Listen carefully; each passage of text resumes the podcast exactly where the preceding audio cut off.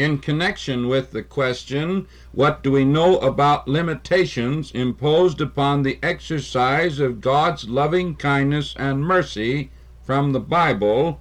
we have affirmed that God is utterly unable to forgive men's sins unless he can find a way to do so consistent with his obligations of righteousness. In the development of this necessity, we have remarked first that man is under moral law and moral government, as distinguished from the great realm of causation, the law of cause and effect of the physical universe. Secondly, that punishment is a public measure to prevent disobedience and disregard to the very laws of happiness to God and man. Third, that every act of pardon on the part of a ruler weakens the force of justice by proclaiming that sin might be committed without suffering the consequences.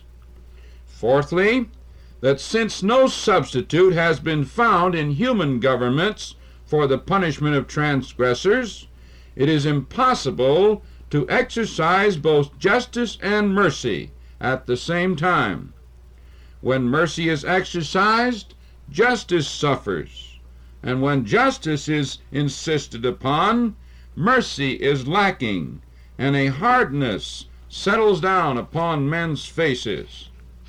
Fifthly, we referred to a great classical illustration of this state of affairs as brought forth in the book of Daniel concerning Darius, who was king of the Medes and the Persians.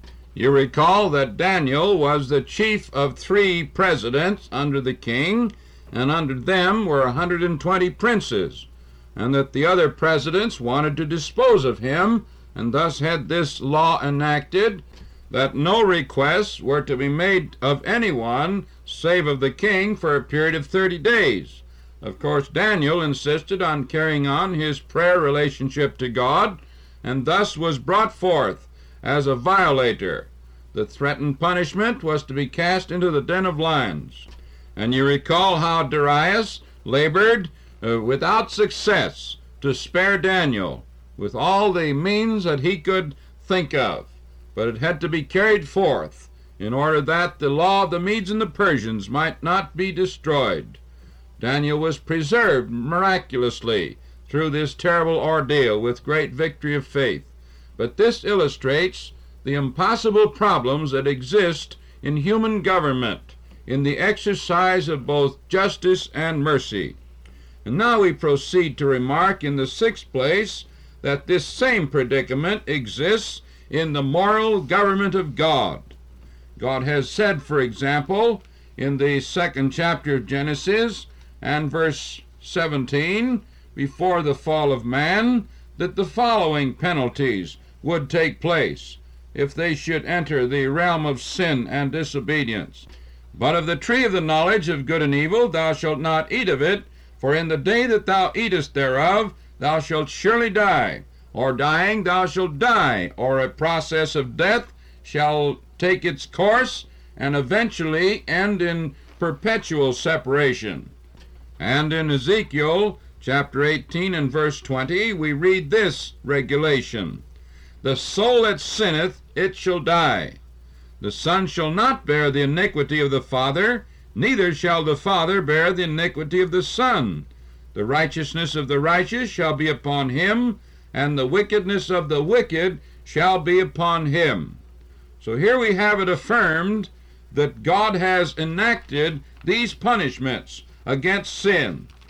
We go on to the passage in the second chapter of Romans, which has previously been referred to. And here we have it asserted God's unalterable reaction towards sin. Verse 4 Or despisest thou the riches of his goodness and forbearance and long suffering? not knowing that the goodness of God leadeth thee to repentance, but after thy hardness and impenitent heart treasureth up unto thyself wrath against the day of wrath and revelation of the righteous judgment of God, who will render to every man according to his deeds. to them who by patient continuance in well doing seek for glory and honor and immortality, eternal life.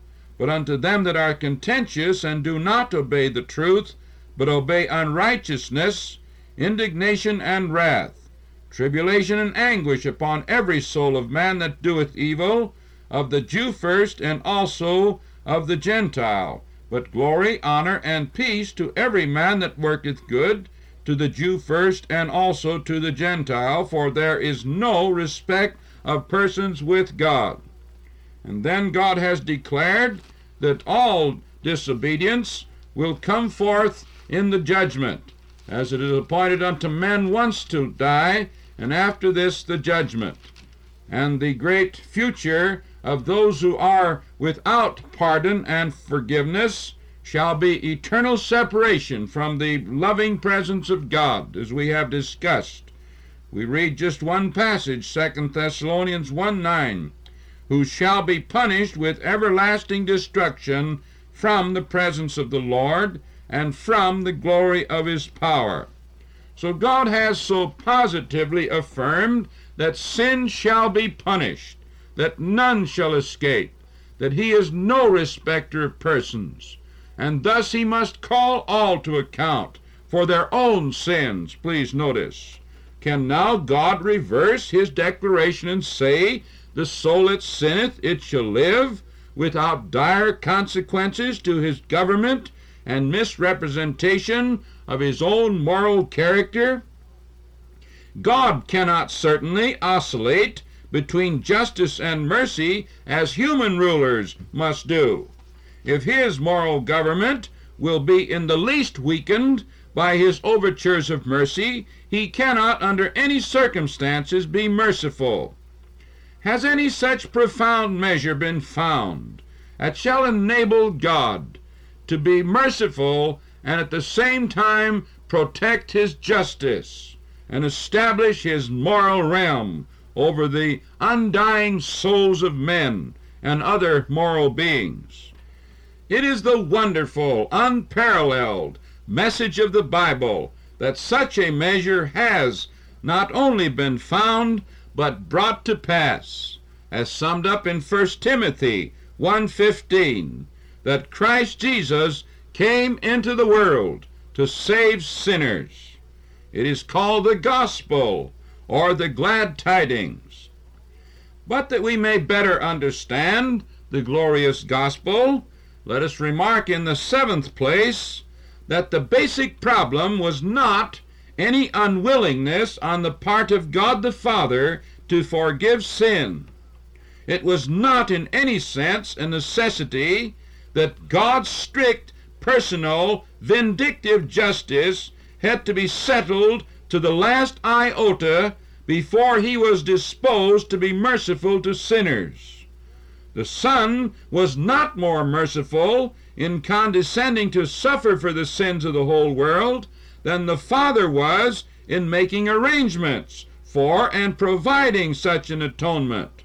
There cannot, by any possibility, be a division of the Godhead in that the Son as Savior leans more to be merciful or lenient, whereas the Father leans more toward the side of strict justice.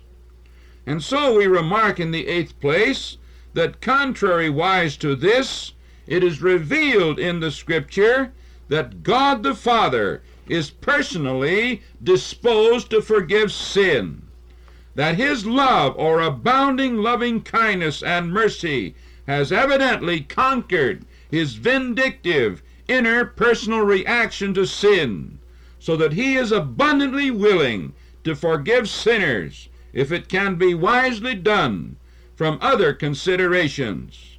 This conquest is aptly expressed in perhaps the most common verse in the Bible, namely John 3:16.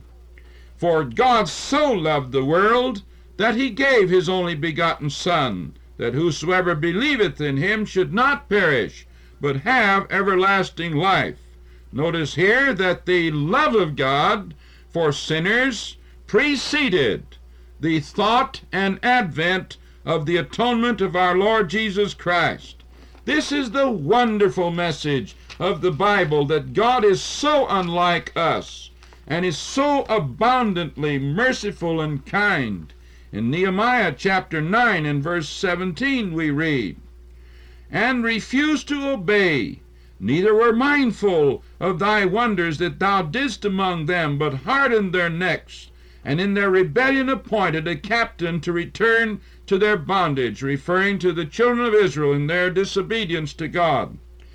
But notice this, but thou art a God ready to pardon, gracious and merciful, slow to anger, and of great kindness, and forsookest them not.